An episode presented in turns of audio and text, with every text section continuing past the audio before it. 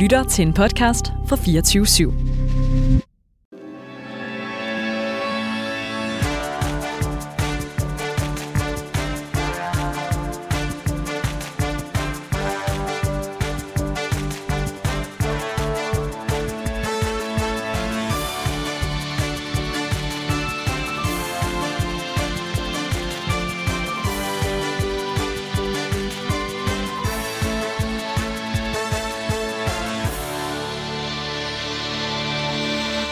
Velkommen til Danmarks mest ærlige debatprogram, Politik på onsdag.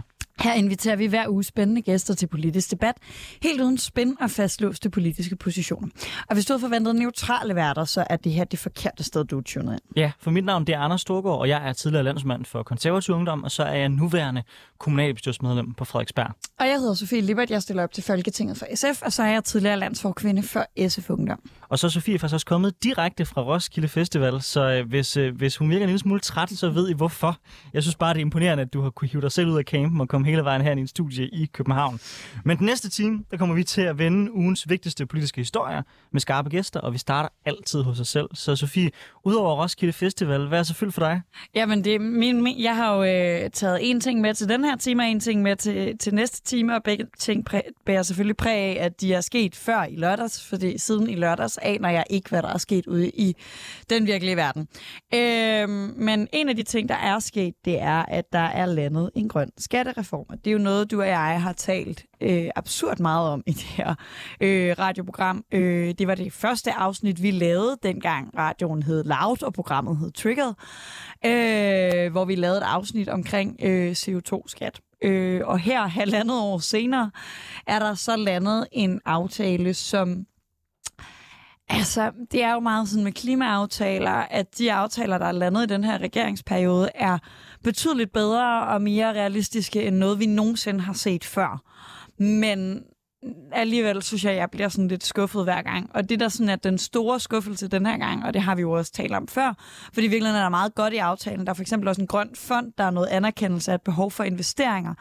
Øh, men det, som ligesom er, er den store, øh, det store minus, øh, som både er problematisk rent lavpraktisk, men virkelig også på et principielt plan, det er jo den her ekstremt store debat, der bliver givet til øh, mineralogiske virksomheder, altså Aalborg Portland øh, som får lov at slippe betydeligt billigere end alle andre øh, i det her samfund. Øh, og, øh, og det på trods af, at de er suverænt øh, den største øh, udleder i Danmark.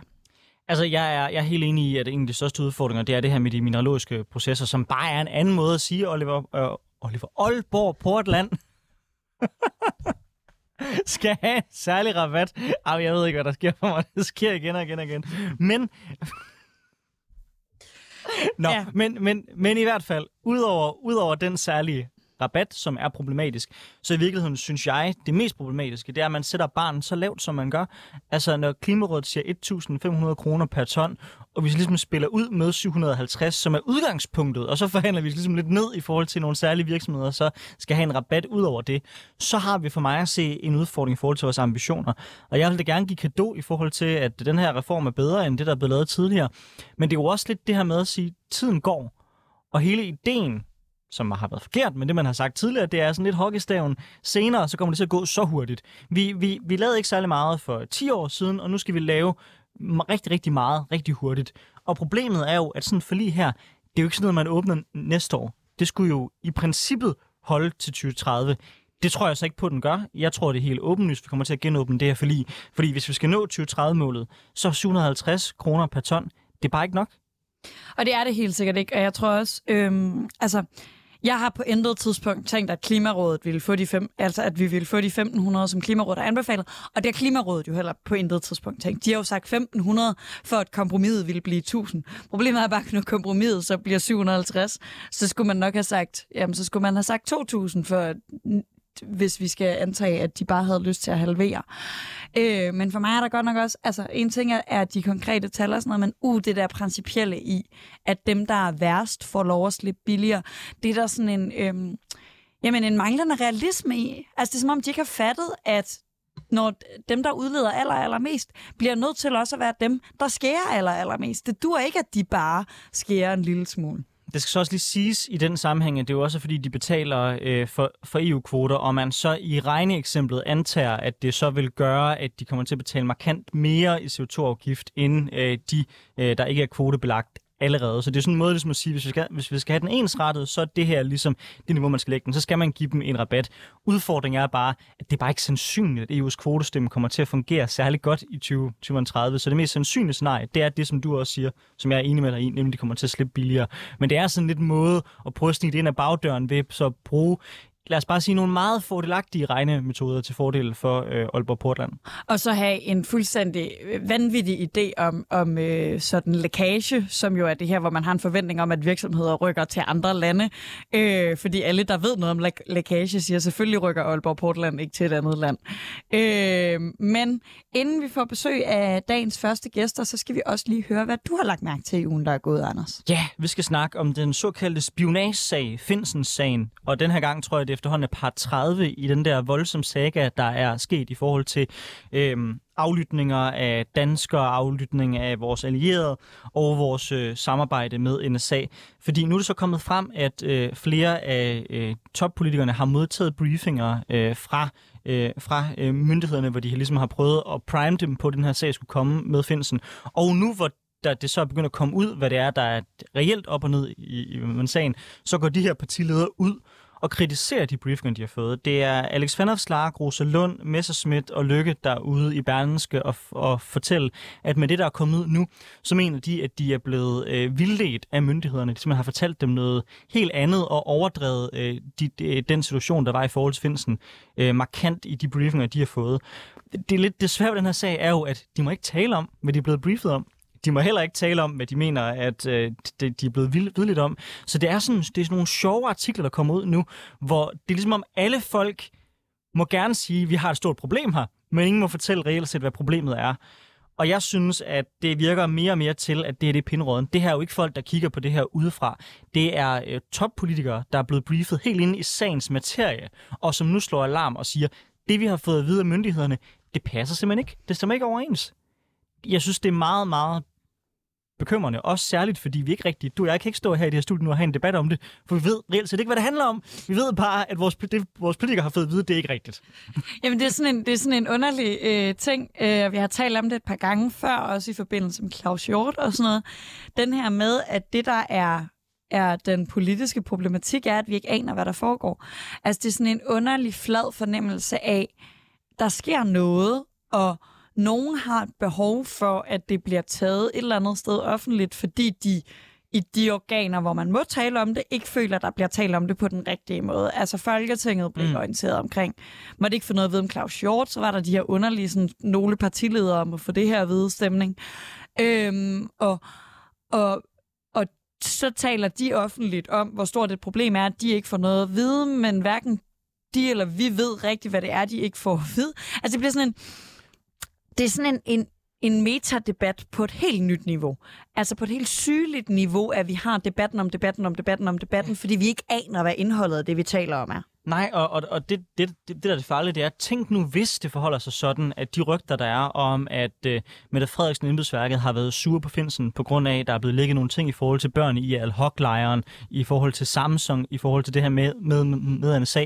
Så derfor så prøver man at bruge sin politiske magt til at lukke munden på folk, som man mener er problematiske. Og det er i virkeligheden er det, vi har været ude i, at det er det, Claus Hjort blev fængslet for, det er det, som Finsen bliver ramt af, det er, at man ligesom prøver politisk set at vride armen rundt på embedsværket. Hvis det er rigtigt, så er vi, det er jo vildt problematisk for vores demokrati, så er det noget, vi burde diskutere enormt meget. Men faktum er, det kan vi ikke, for vi ved det ikke, og vi må ikke få det at vide.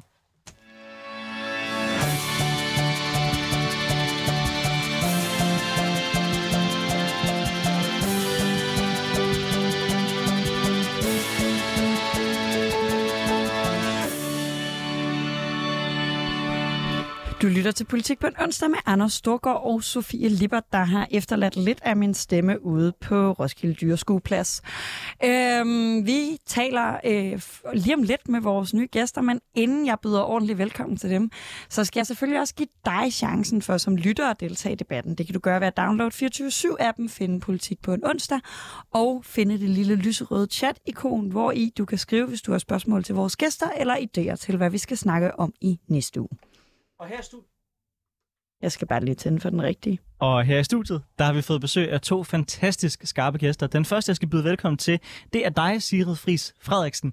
Øhm, vi spørger jo altid vores gæster, hvad har sådan fyldt noget for dem i ugen, der er gået? Hvilke nogle mediehistorier har de lagt mærke til? Nu er det jo godt nok lidt af gurketid, men jeg synes stadig, der har været en del op og vinde. Hvad har, lagt, hvad, hvad har du lagt mest mærke til? Jamen, øh, jeg synes, det mest opsigtsvækkende i virkeligheden er de historier, der ikke er skrevet endnu, nemlig hvad sker der i morgen, når, øh, når min kommissionen afgiver sin øh, rapport. Og jeg synes også, det var ret opsigtsvækkende, at Bette Frederiksen faktisk var ude og kommentere på den i, øh, i Berlinske, og næsten tage, tage kritikken på, på forskud. Øh, jeg er lidt spændt på, hvordan den lander. Jeg er ikke i tvivl om, øh, hvor øh, positionen står, men jeg synes jo især, det er interessant, hvordan både mit eget parti, Radikal Venstre, og ikke mindst øh, SF og Enhedslisten kommer til at, øh, at forholde sig til den læsning, der kommer i morgen. Ja, jeg skulle lige til at man sige det. Altså, det jeg er mest spændt på, det er ikke, hvor øh, oppositionen eller regeringen lander. Det er, hvor I lander. Mm. altså, øh, ved, altså, jeg synes jo, nu har vi jo selvfølgelig ikke set rapporten endnu, men jeg synes, den radikale position i forhold til Inger Støjberg var jo ret klar, at man skulle have en advokatundersøgelse, uanset hvad, for at finde ud af, om der er grundlag for at køre øh, en en sag, altså en, en, en rigsretssag mod Mette, mod Mette Frederiksen, ligesom det var med Inger Støjberg. Hvor står du hen i den diskussion? Altså personligt mener jeg, at det er helt åbenlyst den vej, man skal gå, fordi så er der i hvert fald ikke nogen, der bagefter kan tage en sølvpirshat på og sige, at vi har holdt hånden over nogen, vi har kørt den helt samme procedure, vi har haft professionelle ind over det, og så må det i sidste ende være deres professionelle vurdering mere end sådan vores holdning som politiske lægemænd i forhold til, hvad der er op og ned. Men står du det samme sted?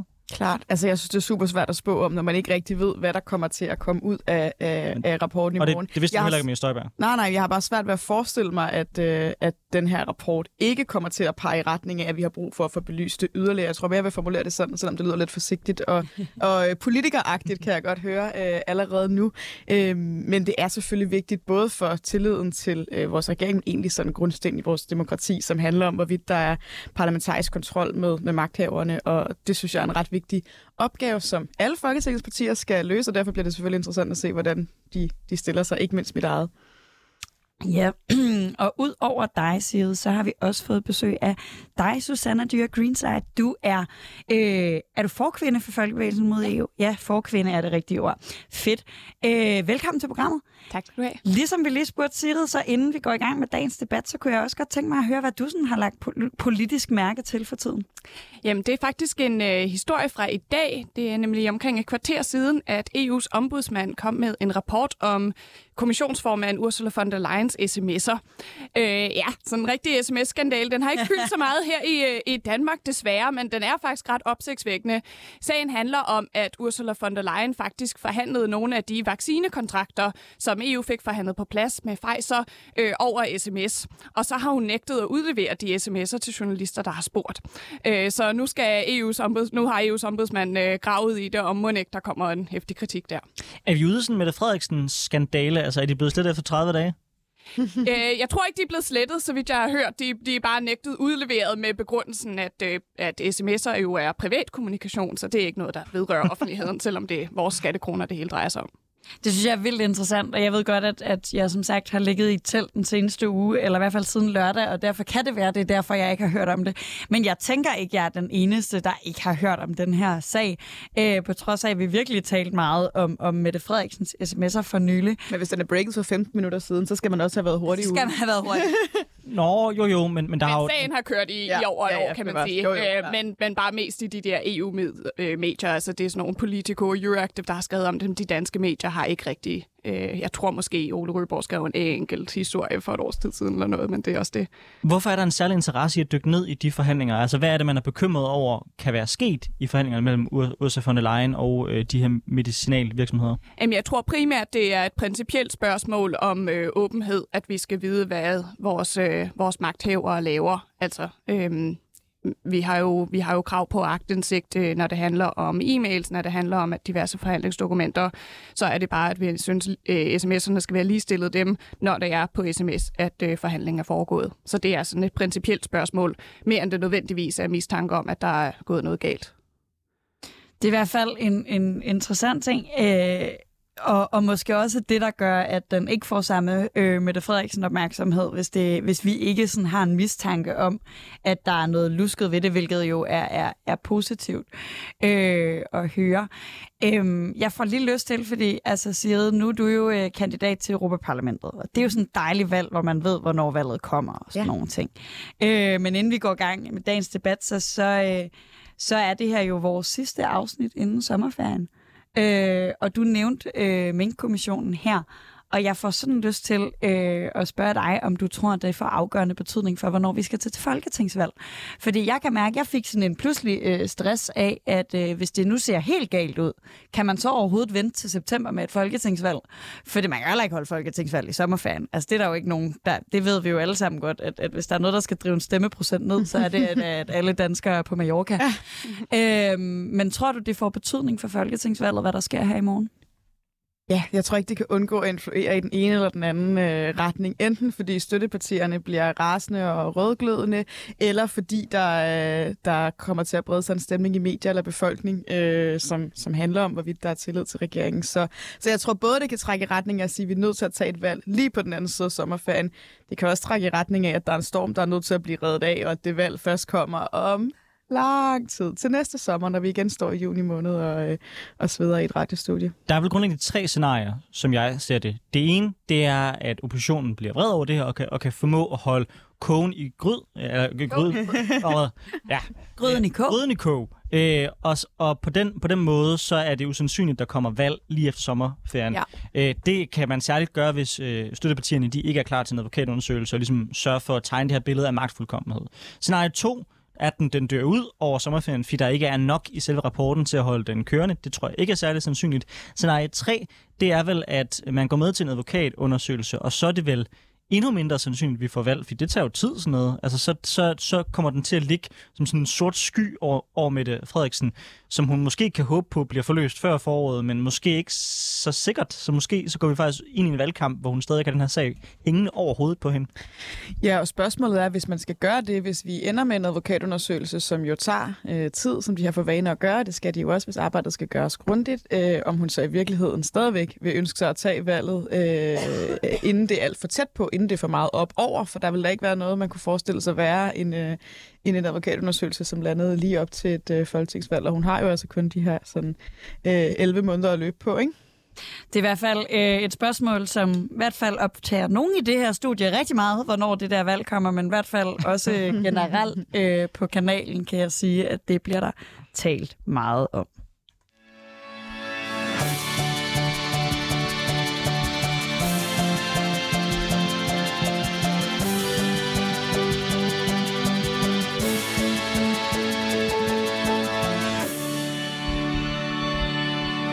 Du lytter til Politik på en onsdag med Anders Storgård og Sofie Lippert. Vi har i dag besøg af Sigrid Friis Frederiksen, der er kandidat til Europaparlamentet for Radikale Venstre, og Susanna Dyre Greenside, der er forkvinde for Folkebevægelsen imod EU.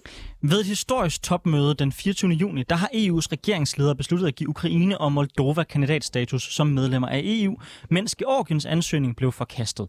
Beslutningen blev taget i ly af Ruslands invasion i Ukraine, øh, og man håber på, at den lande tættere sammen med resten af Europa. Kandidatstatus er første skridt på vejen mod et medlemskab af EU for de to lande, der tilsammen har 46 millioner borgere.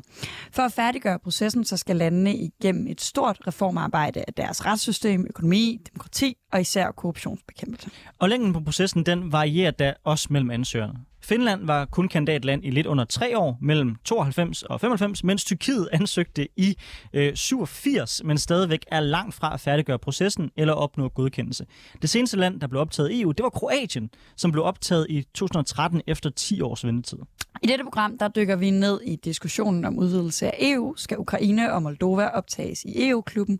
Og hvad med de mange andre lande, som gerne vil være med? Og er EU overhovedet klar til endnu en udvidelse, eller risikerer man at skade støtten til unionen ved at optage flere nye lande? Det er dagens debat i Politik på onsdag. Sidefris Frederiksen, hører Ukraine og Moldova hjemme i EU? Ja, det tror jeg, de gør, og jeg er i hvert fald glad for, at man har åbnet op for at gøre dem til kandidatlande. Jeg synes øh, både med den situation sikkerhedspolitisk, øh, som øh, Ukraine står i, at der er en væsentlig øh, værdipolitisk stillingstagen i at stå side om side med dem og sige, at der også er plads til Ukraine i det europæiske øh, fællesskab.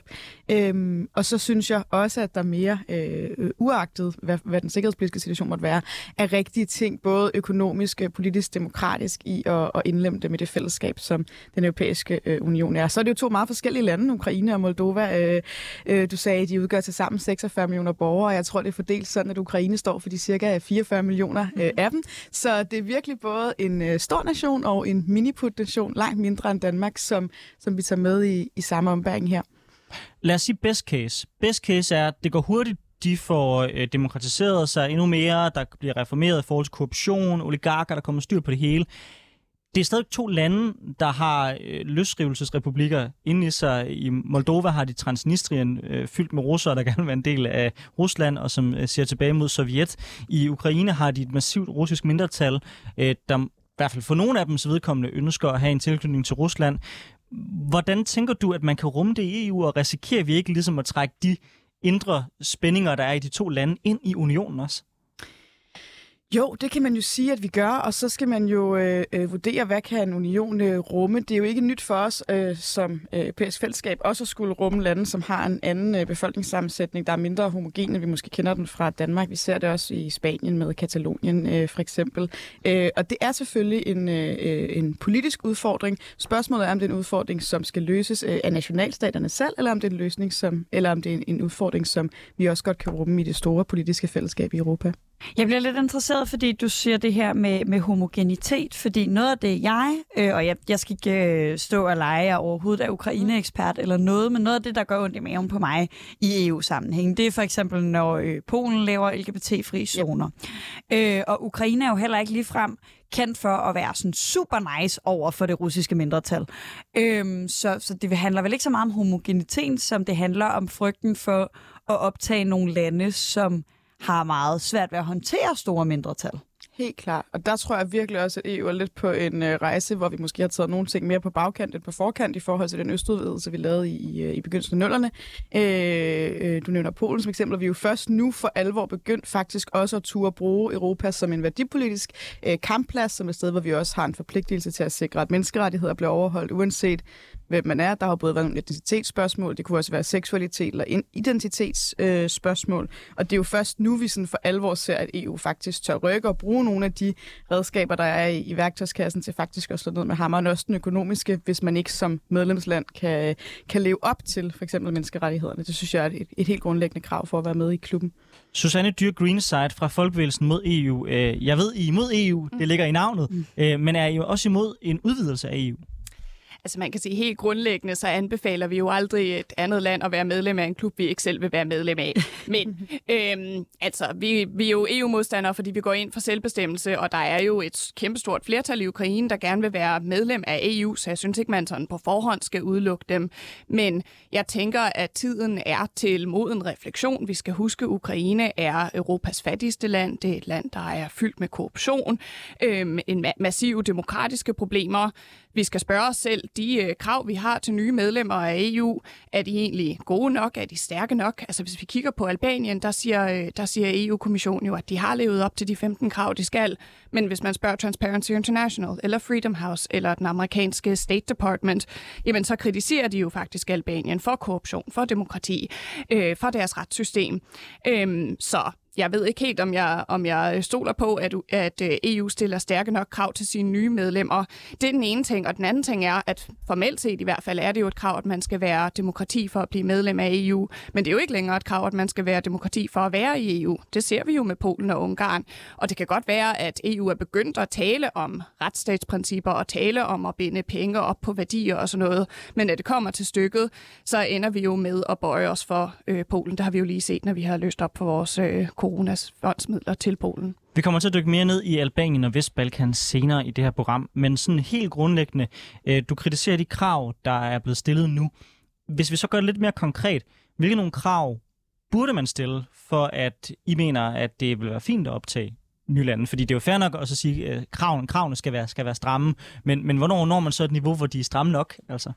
Jamen, det er, jo, det er jo et kæmpe stort spørgsmål, men altså, øhm, jeg synes, at kravene til øhm, at være imod korruption, for eksempel, de skulle da måske øh, alignes med det, som Transparency International de siger. Øhm, de skal da i hvert fald ikke være, være slappere. Øh, demokrati, sådan som Freedom House definerer det, synes jeg er en ganske fin definition. Man kan godt diskutere, om den, om den skulle ændres. Øhm, men at lægge sig op af de NGO'er, der faktisk er eksperter i de her ting, synes jeg, der være et oplagt første trin. Sidfris, Sidfris Frederiksen, øh, et, et korrupt land, et øh, LGBT-kritisk land, et, øh, et fattigt land. Er det ikke usandsynligt, at Ukraine bliver medlem af EU, i hvert fald i de kommende år? Mm, det handler nok meget om, hvad for en tidshorisont vi sætter op, og det er jo også det, der er bevæggrund for, at de ikke er øh, indtrådt som medlemsland endnu, men har påbegyndt den her proces, der som I også oplistede fra andre lande, altså både kan tage alt mellem øh, tre år og en uendelighed. Øh, og, og det synes jeg sådan set er fornuftigt nok. Og man kan sige, at de her øh, øh, snakke om at åbne op for Ukraine og Moldova, er heller ikke nogen, der er sprit nye, og faktisk heller ikke helt på bagkant af, af den nuværende situation, men i virkeligheden øh, for Moldovas vedkommende nogen, der har kørt på, jeg tror, knap 10 år siden man øh, først begyndte at lave frihandelsaftaler, øh, visumfri zoner og lignende, og øh, fra Ukraines vedkommende øh, lidt kortere, jeg tror, det er siden 17. Så man kan sige, det er jo en, en rejse, øh, Ukraine er på, og det afhænger jo også meget af, øh, hvad for nogle valg tager øh, ukrainerne selv, hvad for nogle valg tager øh, beslutningstager Ukraine i forhold til de anbefalinger, der er om reformer, som I nævnte, er både øh, retssystem, øh, demokrati, øh, Øh, der er også nogle ting omkring regulering, økonomi, handel. Altså, der er, der er jo en, en, en række anbefalinger og krav, som, som de skal nå i mål med, før at de reelt kan træde ind som et, et fuldgyldigt øh, medlem, og det handler jo også om, hvor de bevæger sig hen i de kommende tre eller fem år. Men der er et eller andet sådan lidt specielt, øh, synes jeg i hvert fald, ved den her timing, som er, at, at det, det sker lige oven i en krig. Øh, og jeg bliver sådan lidt nysgerrig på side, om du tror, øh, om, eller det er måske fordi, jeg selv har lidt en frygt for, at den her krig kan gøre, at vi stiller lidt lavere krav. Mm. Øh, og at vi er mere tilbøjelige. Altså, en ting er, om, om EU-systemet er det, det tror jeg måske ikke nødvendigvis. Jeg tror, man i hvert fald, at folkestemningen pludselig er meget positiv, øh, eller i hvert fald betydeligt mere positiv for at optage lande som Ukraine, end den måske tidligere har været. Øh, så altså, er det ikke en lille smule opportunistisk at, at starte den her kandidatproces nu? Det kan man sige. Omvendt så tror jeg også, der er nogen, som synes, det er enormt rart, at man kan sætte handling bag ordene, når vi alle sammen har skrevet uh, hashtag stand with Ukraine på vores uh, sociale medier, når vi har stået uh, på, uh, på hvad hedder den, Christianiagade og, uh, og protesteret eller holdt demonstrationer foran den russiske ambassade. Uh, alle de ukrainske flag, som fryder uh, mine Facebook-venners profilbilleder. Altså det der med faktisk at kunne sætte noget politisk handling bag den kæmpe uh, sympati, for jeg er enig i, at det, der jo fylder lige nu, det er en folkestemning af en enorm solidaritet med det ukrainske folk, og, og det kommer også til at afspejle sig politisk. Øh, det behøver ikke at være noget dårligt, men det er rigtigt, man skal selvfølgelig have sig for øje, at man ikke kommer til at, at træffe nogle beslutninger, som man om fem eller ti år vil se tilbage på og tænke, der var vi nok lige lidt for hurtige øh, på aftrækkeren. Måske vi lød vores, øh, vores gode intentioner løbe af med os, men jeg synes ikke, der er noget galt i at have gode intentioner på baggrund af den situation, ukrainerne står i lige nu. Susanne Dyr Greenside, øh, det er jo fint at kritisere udfordringer, der er i Ukraine lige nu, men gør det ikke indtryk på dig også, at Ukraine har, er villig til at kæmpe så hårdt for ja, i virkeligheden at blive en del af EU? Det er jo i virkeligheden derfor konflikten startede. Og kunne man ikke forestille sig, at øh, muligheden for at blive et EU-land faktisk kunne blive drivkraften for, at man kunne opnå mange af de fremskridt og mange af, af hvad kan man sige, de problemer, som du peger på, de kunne forsvinde ved, at de blev øh, medlem af EU. Altså det er vel også det, man har set med tidligere lande, altså Bulgarien, Rumænien, Polen. Ja, der er kæmpe store udfordringer i de lande, også i dag, men de har jo dog alligevel rykket sig i en markant mere demokratisk retning på grund af muligheden for at blive en del af EU. Det har de, men så har, så har nogle af landene så rykket sig tilbage igen, og det, det, er den, det er den proces, jeg synes, vi skal tage ved lære af. Og det er derfor, jeg siger, okay, måske, men lad os lige tænke os om en gang først.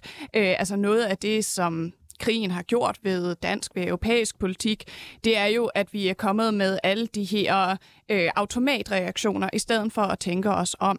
Jeg ved godt, vi har en krigssituation, der er nogle beslutninger, der skal gå hurtigt. Når Ukraine spørger, skal vi have våben, øh, sender, sender I våbenhjælp, så er det ikke noget, vi kan diskutere i månedsvis, fordi de er i krig lige nu og her. Men når vi ser på, jamen skal det europæiske forsvarsagentur bestemme over dansk forsvarspolitik fremadrettet, så fik vi tre måneder til at tage en folkeafstemning, uden at magthaverne sagde, at det var det, det handlede om. Øhm, når vi diskuterer, at den bedste måde at hjælpe Ukraine virkelig, at de skal være en del af EU. Jeg siger ikke, at vi ikke skal hjælpe Ukraine, selvfølgelig skal vi det. Men er det ved at lave fælles finanspolitik, fælles klimapolitik, alt det, der nu hører til at være et egentligt EU-medlem? Det tror jeg måske ikke er den bedste idé.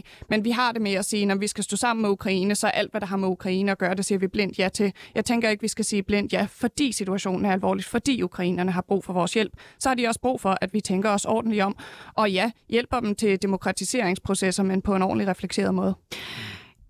Jeg, jeg bliver sådan lidt nysgerrig på, fordi du nævner det her med, at der er nogle krav til at blive optaget i EU. Det er blandt andet noget med en vis mængde, altså ja, de her parametre, vi har nævnt tidligere. Øh, og så kan vi diskutere, om de er de rigtige, men du nævner også det her med, at vi ser tilbageskridt. Vi ser det i Polen, vi ser det i Ungarn.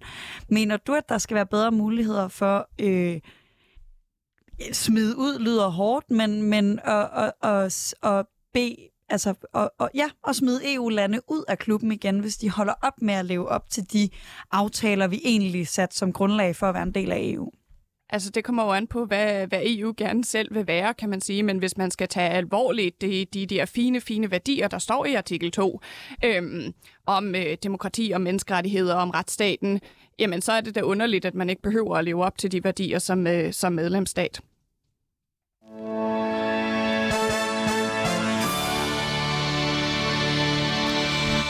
Du lytter til Politik på onsdag med Anders Storgård Sofie Libert, hvor vi har besøg af Side Friis Frederiksen, som er kandidat til Europaparlamentet for Radikale Venstre, og Susanne Dyr Greenside, der er fra Folkebevægelsen mod EU. Vi diskuterer, om EU skal optage nye medlemslande, og har diskuteret Ukraine og Moldovien, der er, øh, hvad hedder det, kandidatlande nu. Nu retter vi blikket mod det vestlige Balkan, hvor EU-landenes øh, beslutning om nye kandidatlande ikke blev taget pænt imod. Her føler man nemlig, at ens optagelsesproces er gået i stå. For mens Ukraine og Moldova blev kandidatlande, så forhandler EU stadigvæk med Bosnien-Herzegovina og Kosovo, mens Albanien, Nordmakedonien, Serbien og Montenegro har været kandidatlande i mere end et årti. Særligt Albanien og Nordmakedonien er frustrerede. De lever nemlig op til kravene, som EU på forhånd har sat, men deres optagelse er i mange år ikke sket, fordi særligt Bulgarien blokerer for Nordmakedoniens optagelse på grund af en uenighed om mindretalsbeskyttelse og sprog, hvor Bulgarien ser makedonsk som en dialekt af bulgarsk. Særligt Bulgarien og Rumænien blev optaget, har det mange år lyttet, at de og EU ikke var klar til deres optagelse, fordi de ifølge særligt højrefløjen kulturelt og økonomisk adskiller sig for meget fra resten af EU. Den frygt rejses nu også af nogen over for Vestbalkan. Og man peger andre på, at der er risiko ved at lade landene hænge til tørre for længe, fordi man frygter, at de vil kigge mod Rusland og Kina, hvis ikke EU åbner døren. Susanna Dyrk Greenside, du nævnte Albanien øh, levede op til kravene for optagelse, men ikke var klar. Er det ikke øh, urimeligt, at de holdes i det her limbo? Ja, det, det kan man sige. Altså, jeg tror måske, at øh, altså, jo, det er sådan set urimeligt, at EU-kommissionen ikke har stillet skarpe nok krav, fordi det er jo vel i bund og grund det, det egentlig handler om. Øhm, Altså, jeg synes ikke, vi skal optage Albanien lige nu, i hvert fald, øhm, fordi de har kæmpe store problemer med korruption, de har kæmpe store problemer med deres demokrati. Det er ikke nogen, jeg har lyst til at lave fælles finanspolitik med, øh, fælles forsvarspolitik med, øh, fælles klimapolitik med, for de andre landes vedkommende fælles retspolitik, øh, når de har så lidt styr på deres demokrati. Altså, jeg, jeg går varmt ind for samarbejde, og der er masser af måder, man kan samarbejde, også med, også med lande som Albanien, Nordmakedonien, Montenegro osv., men jeg ser ikke lige, at, de, at det giver mening, at man indgår i så tæt et fællesskab, som EU jo trods alt er. Til lytterne, der lyttede med sidste uge, så var jeg jo ikke med, og det var fordi, jeg var i Salzburg, hvor jeg mødtes med en række andre øh, europæere for at snakke om geopolitik. Og der havde jeg faktisk æren af at møde øh, en minister fra Albanien. Hun var 32 år og deres minister øh, for, for ungdomsforhold. Og hun beskrev det sådan, at man i Albanien har man gjort alt for at kunne op til de her krav. Hun, hun, hun beskrev det som at som stå fuldstændig dressed up som, som brud, og så, og, så, og så står man foran det der alter, og hver gang man skal til at giftes, så stikker EU af. Risikerer vi ikke, at vi i virkeligheden skuffer en hel generation af albaner, der så netop bliver mindre demokratisk, der netop bliver mindre, hvad kan man sige, europæiske i deres mindset, fordi de føler, at de gang på gang på gang bliver efterladt, og de måske føler, at der er en vilkårlighed i den her proces, hvor det bliver lidt mere et spørgsmål om, hvilke lande kan vi egentlig godt lide, og Albanien i sig ikke på vores venliste. Er du ikke bange for, at vi skubber dem i hænderne på ja, Rusland? Det er da klart en risiko, men jeg vil bare sige, at det er også en risiko, at vi tager dem ind for tidligt. Øhm, altså det, det, vil jo også, det vil jo også skade den næste generation, hvis de ser, at de øh, konstant bliver kørt over i EU-forhandlinger, for der ikke er nogen, der gider høre på dem. Øhm, eller alle de andre. Altså der er jo mange risici, man kan se ved at optage øh, folk for tidligt i EU. Vi fik jo faktisk nogle af problemerne i 2004 jo også. Øhm, så altså, der, der, der er risikoer ved, ved at lade være, men der er også risikoer ved at gøre det, og jeg synes bare igen, Albanien er bare meget langt fra det, jeg i hvert fald ville ønske at, øh, at være så tæt i fællesskab med politisk. Det må være så hjerteskærende at være øh, albansk øh, politiker. Jeg synes virkelig, det er et, øh, et rammende billede, den der følelse af at, øh, at have set frem til øh, den store dag, og så øh, blive øh, forladt, når det, når det gælder. Øhm, samtidig så tror jeg også, det er vigtigt at spørge sig selv, det her er jo meget et perspektiv, hvor jeg virkelig godt forstår de lande, som har knoklet i 10 år, og som har haft et både politisk og fra befolkningens side ønske om at blive optaget i et fællesskab. Omvendt må vi også spørge os selv, hvad gør det ved fællesskabet, hvis vi ikke er enige om at optage et land? Altså, hvad gør det ved, øh, ved folk som i, i Bulgarien, hvis vi ligesom bare skal trumle det og køre hen over det princip, der handler om, at før vi lukker øh, flere folk ind til festen, så skal dem, der er i lokalet, øh, være enige om det. Så hvad er egentlig vores handlemuligheder? Hvad er alternativet? Er det fordi, vi har øh, øh, de her hjerteskærende følelser omkring for eksempel Albanien, det kunne også være Nordmakedonien eller, eller andre af, af landene her. Skal vi så øh, trumle nogle af dem, som, øh, som er her i forvejen, og faktisk gå imod deres, øh, imod deres ønsker? Det synes jeg også vil være en, øh, en voldsom politisk øh, øh handling. Ikke? Og det, det taler jo ind i sådan det her spørgsmål omkring, hvad skal EU være? Øh, skal vi være øh, enige? Hvor, hvor højt vægter enstemmighed og konsensus? Øh, og i hvilken grad kan man tillade sig som et flertal af medlemslande at køre hen over ønskerne for et øh, mindretal? Der har vi jo også tendens til at være ret konsensus, og det synes jeg egentlig er en, en god og en smuk ting. Men det har jo netop de her konsekvenser, at der kan stå nogen i 10 år og spejde efter øh, et ønske, et drøm, et scenarie, som reelt er rigtig, rigtig svært at, at opnå. Jeg bliver sådan lidt... Øh, fordi du nævner, Susanna, at, at det i virkeligheden er EU, der, der måske ikke har stillet skarpe nok krav i, i første omgang, og nu siger Albanien, så vi gjort alt det, I sagde, vi skulle, og så er vi stadig ikke tilfredse. Mm. Øh, er du enig, side med Susanna, i, at der måske er nogle tilfælde, hvor EU faktisk er kommet til at stille for lave krav i forhold til, hvad vi egentlig ønsker øh, af de her lande i forhold til korruption og demokrati? Jeg tror i hvert fald, at vi bevæger os på et punkt, hvor mange af de her ting, også sådan københavnerkriterierne og sådan noget, ligesom er skrevet i en tid, hvor meget af det, som fyldte... Du forklarer lige lytterne, hvad Københavner-kriterierne er. Øh, fire øh, fire øh, øh, sådan hovedkriterier for, hvad et øh, land skal leve op til for at kunne indgå i den europæiske union, og det er blandt andet de her ting omkring øh, økonomi og øh, øh retsstat, øh, politisk og demokratisk sådan, øh, institutioner. Øhm, og så er der selvfølgelig en hel masse underindikatorer, ligesom man, man kender det fra andre politiske øh, processer. Men, men de er nok skrevet, eller blevet til i en tid, hvor det at være et EU-medlemsland også i høj grad handlede om at tage del i, øh, i en, øh, hvad skal man sige, en økono- et økonomisk samarbejde, øh, arbejde på tværs af landegrænser og alle de her ting, som også stadigvæk er vigtigt og helt fundamentalt for øh, EU-samarbejdet. Men det, som jeg bare ser, det er, at nogle af de ting, som fylder øh, mindst lige så meget, hvis ikke mere lige nu. De ting, som skiller os og deler os, det er de her spørgsmål om retsstat, det er menneskerettighederne, det er ytringsfriheden, øh, det er øh, minoritetsrettigheder, det er øh, retten til øh, abort eller fri presse. Eller, altså, det er nogle ting, som er lidt sværere at putte øh, direkte på en formel, og som vi ikke helt, synes jeg, måske er lykkedes med at få, få sat den politiske ramme for, hvordan man øh, definerer. Det er jo det, der gør det svært også, og øh, som jeg synes, vi er blevet bedre til, men det er jo det, der gør det svært i forhold til for eksempel Polen og, og, og Ungarn, det er jo at sige, når vi ser rettighedstilbageruldelser, øh, så står vi en lille smule øh, handlingslammet øh, øh, tilbage. Og det er jo nok den øh, situation, som jeg tænker, man, man gerne vil forsøge at undgå eller omgå, men hvor vores modeller i dag måske, måske er for gamle. Oh, det vil jeg vildt gerne bruge mere tid på, på at dis- dis- diskutere, også fordi Albanien og Nordmakedonien jo faktisk på mange af de her felter i forhold til menneskerettigheder ligger bedre end Bulgarien og Rumænien gjorde, som vi optog. Men jeg vil gerne skyde bolden over til dig, uh, Susanna uh, Dyr Greenside. Man lægger jo op til, at det er i virkeligheden hele Vestbalkan, der skal med. Altså også Bosnien, også Serbien, også Kosovo. Øhm, hvis nu man trækker sig tilbage fra det standpunkt og siger, okay, Serbien, I er simpelthen for, for pro-russisk. Det kommer ikke til at måske Bosnien, der er for mange interne øh, splittelser. Det er fair nok at kritisere det her med, når man ligesom kommer ind i EU, det giver nogle problem, problematikker. Men er du ikke også lidt bange for, at man giver plads netop til Rusland i Vestbalkan? Du kan bare se, hvor meget indflydelse de har i Serbien allerede.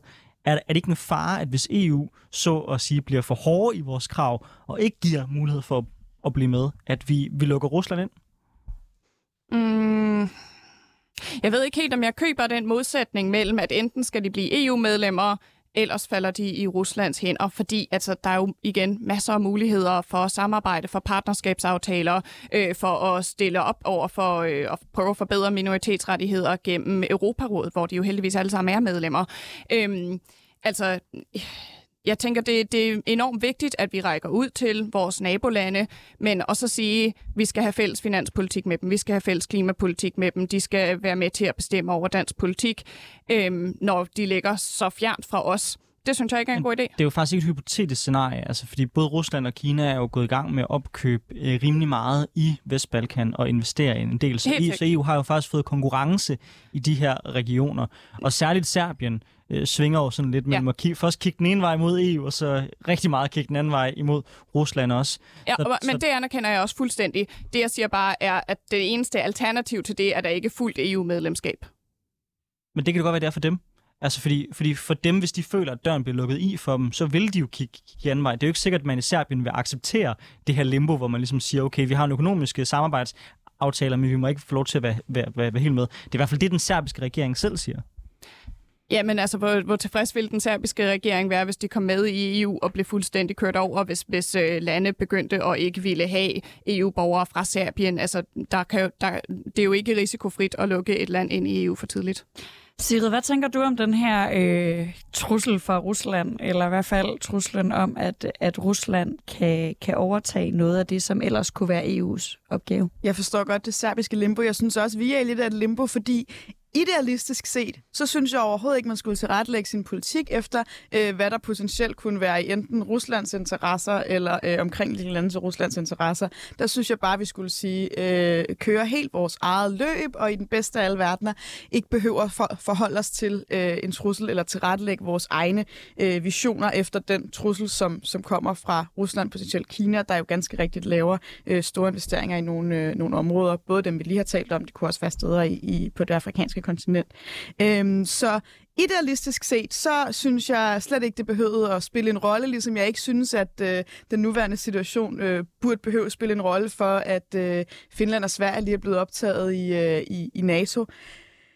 Realistisk set, så vil jeg jo bare markant hellere have øh, de lande, vi lige har talt om, øh, tættere på Europa end på Rusland. Og så er spørgsmålet jo så, hvor langt er man villig til at, øh, at strække sig for at, at rumme dem i det europæiske fællesskab, hvis man synes, øh, alternativet er, er værre. Så jeg synes virkelig også, det er et limbo og et stort sådan, politisk dilemma, hvor man jo skal veje nogle hensyn op mod hinanden. Jeg synes også, det er et, et kæmpe, kæmpe stort dilemma. Det er derfor, jeg har taget sagen med i dag, fordi jeg synes faktisk, det er rigtig svært, hvordan man lige skal, skal placere sig øh, i det.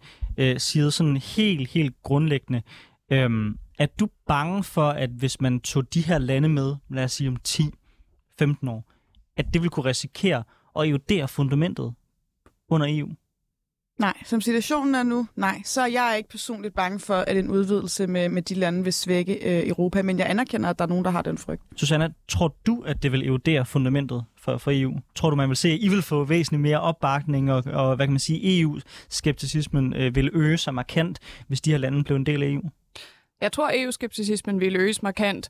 Øh, det fundament, du taler om, er allerede i dag ved at blive eroderet, ved at vi intet kan stille op for lande, der er medlemmer i dag, men som har problemer med minoritetsrettigheder, med retsstaten, med demokratiet.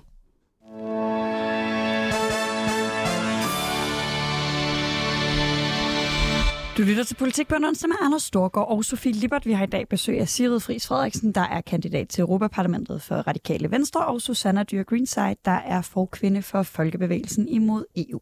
Vi har nu diskuteret udvidelsen af EU, først med fokus på Ukraine og Moldova, og senere på det vestlige Balkan. Her i de sidste minutter, der løfter vi os lidt op i helikopteren og taler om EU's fremtid. For er der en risiko ved, at EU simpelthen bliver for stort til dets egne strukturer? En frygt ved at udvide linjen med flere lande? Øh, udvide med flere lande, er, at det vil give endnu mere mulighed for veto hos enkelte lande, og at der simpelthen bliver for stor uenighed til, at man kan samles om noget som helst. Sidefrisk Pjorski, lad os lave et tankeeksperiment. Vi er nu i EU øh, 20, lad os sige 40. Øh, Albanien er blevet medlem, Montenegro er blevet medlem, Nordmakedonien er blevet, blevet medlem, Kosovo er blevet, blevet medlem. Det er en masse, øh, masse, masse områder, øh, resten af Vest, Vestbalkan også, men de lande, jeg lige nævnte, det er lande, hvor der er en øh, albansk øh, majoritet i de øh, lande, øh, som, som vil have ret meget indflydelse. Det betyder, at Albanien så pludselig har altså, ja, fire gange veto, og jeg ved ikke, hvor meget indflydelse. Er den struktur, vi har lagt for EU, kan den rumme så mange lande, som efterhånden begynder at øh, få med? Du kan jo se nu i forhold til sanktioner, i forhold til Rusland, at der skal bare Orbán, der har en dårlig dag, så sker der ikke noget mm. i, i EU. Med det kludetæppe af lande, der er på Vestbalkan, kan EU-struktur holde til det? Det er et sindssygt godt spørgsmål. Øh, et virkelig godt spørgsmål, om vi er gearet til at blive større. Jeg tror, at det kommer til at gå i en af to retninger. Enten så skal vi gå mod den her ever closer øh, union, hvor hvis vi skal kunne være, øh, øh, hvad skal man sige, omstillingsparate og kunne øh, stå klar til handling på de store øh, udfordringer, som, som Europa skal handle på. Det kunne være sikkerhed, det kunne være klima, det kunne være øh, øh økonomi. Øh, at man så er nødt til at kigge på, om vetomekanismerne er de rigtige. Det tror jeg vil være ret politisk betændt og øh, at tage op, fordi de er så grundlæggende en præmis for rigtig mange landes øh, deltagelse. Det betyder også meget, det kunne vi også se i, i den forsvarsforbeholdsafstemning, vi lige har været igennem. Noget af det, der betyder meget for danskerne, øh, for at vi har lyst til at være en del af klubben, det er også, at vi føler, øh, at vi altid har muligheden for at sige nej.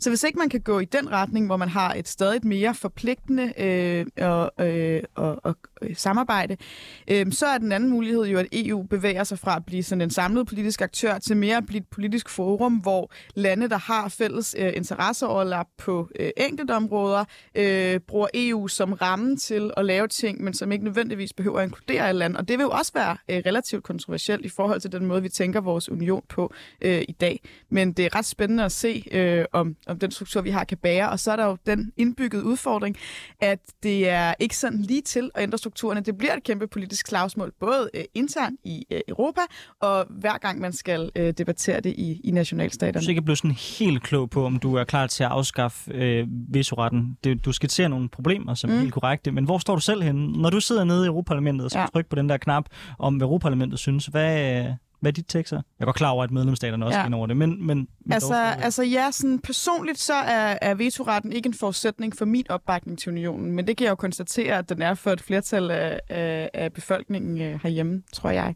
Susanne Dyr Greenside, EU åbnes også imod EU, men, men øhm, kunne du forestille dig en struktur, som vil gøre EU mere spiselig for jer? Altså, øh, er det mere decentralt EU, man kigger ind i?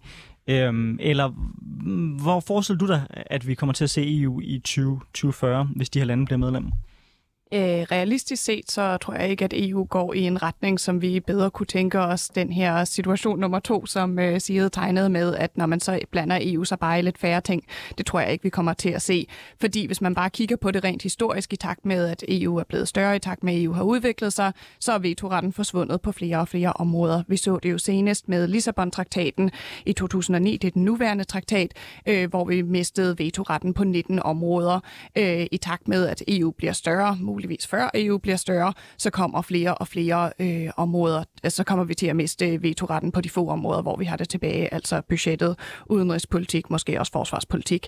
Øhm, det tænker jeg vil være helt nødvendigt, hvis man begynder at tage en hel masse små lande med, fordi ja, ellers bliver EU handlingslammet, men det er vigtigt at huske, og jeg tænker, at det lige er værd at gentage, hvorfor jeg og så mange andre danskere mener, at vetoretten er så vigtig, netop fordi det er en af de eneste beskyttelser, vi har som små lande for at gøre vores stemme gældende. Ellers kunne vi jo altid blive kørt over af Tyskland og Frankrig, som vi bliver det på finanspolitik, på lønpolitik nu også og alt muligt andet.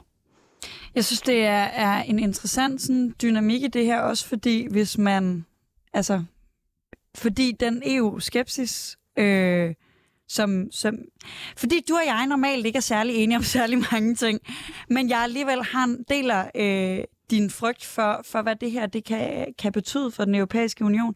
Og jeg bliver, jeg, der er et eller andet i mit hoved, fordi det er jo ikke fordi, jeg plejer at være lige så meget jubeleuropæer som dig, Sigrid, men jeg plejer trods alt at stemme, jeg har lige stemt ja til at afskaffe forsvarsforbeholdet, jeg har stemt på Kira Marie Peter Hansen, det er heller ikke lige frem den mest EU-skeptiske øh, kandidat, man kan finde sig.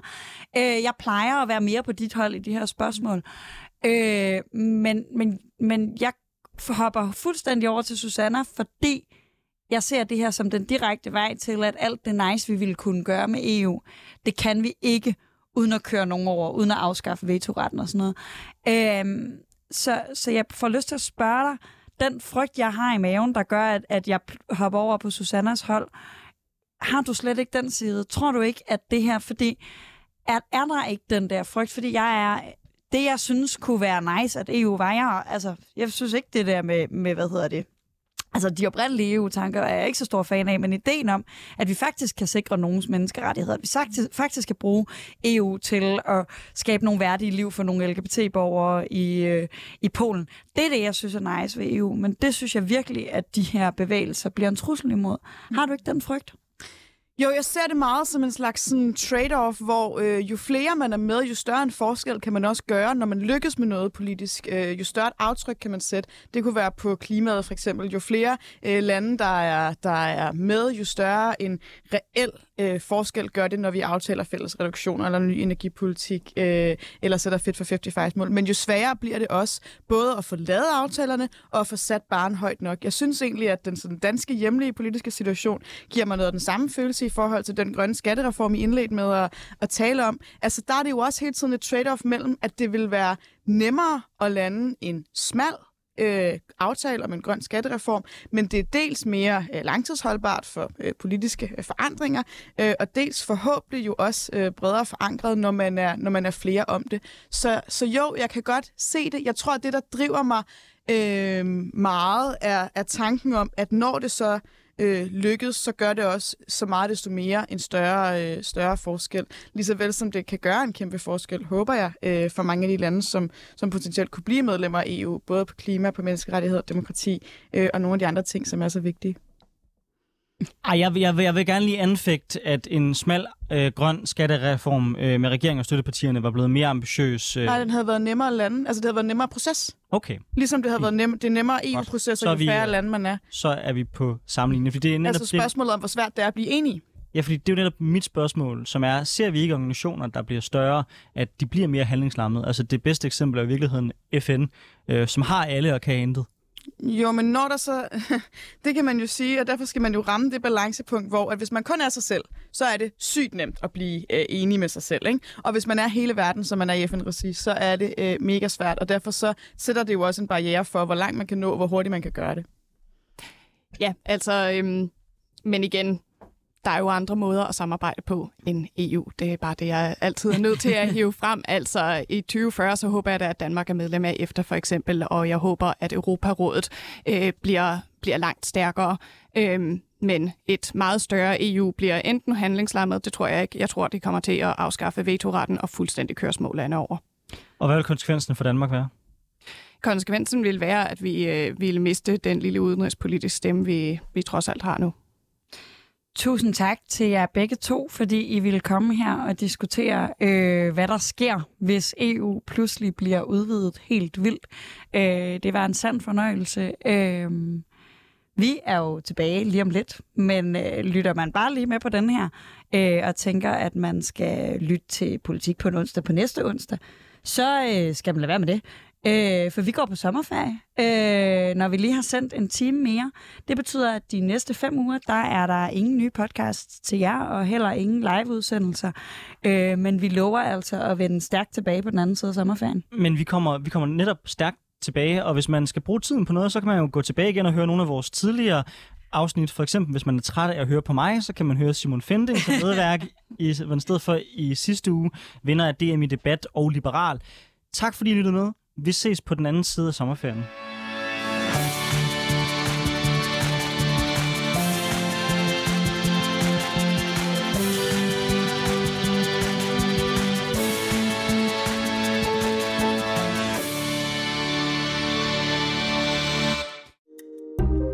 Kære lytter, du har lyttet til et program fra 24 /7. Du kan finde meget mere modig, nysgerrig og magtkritisk taleradio på 24 7 appen Hent den i App Store og Google Play.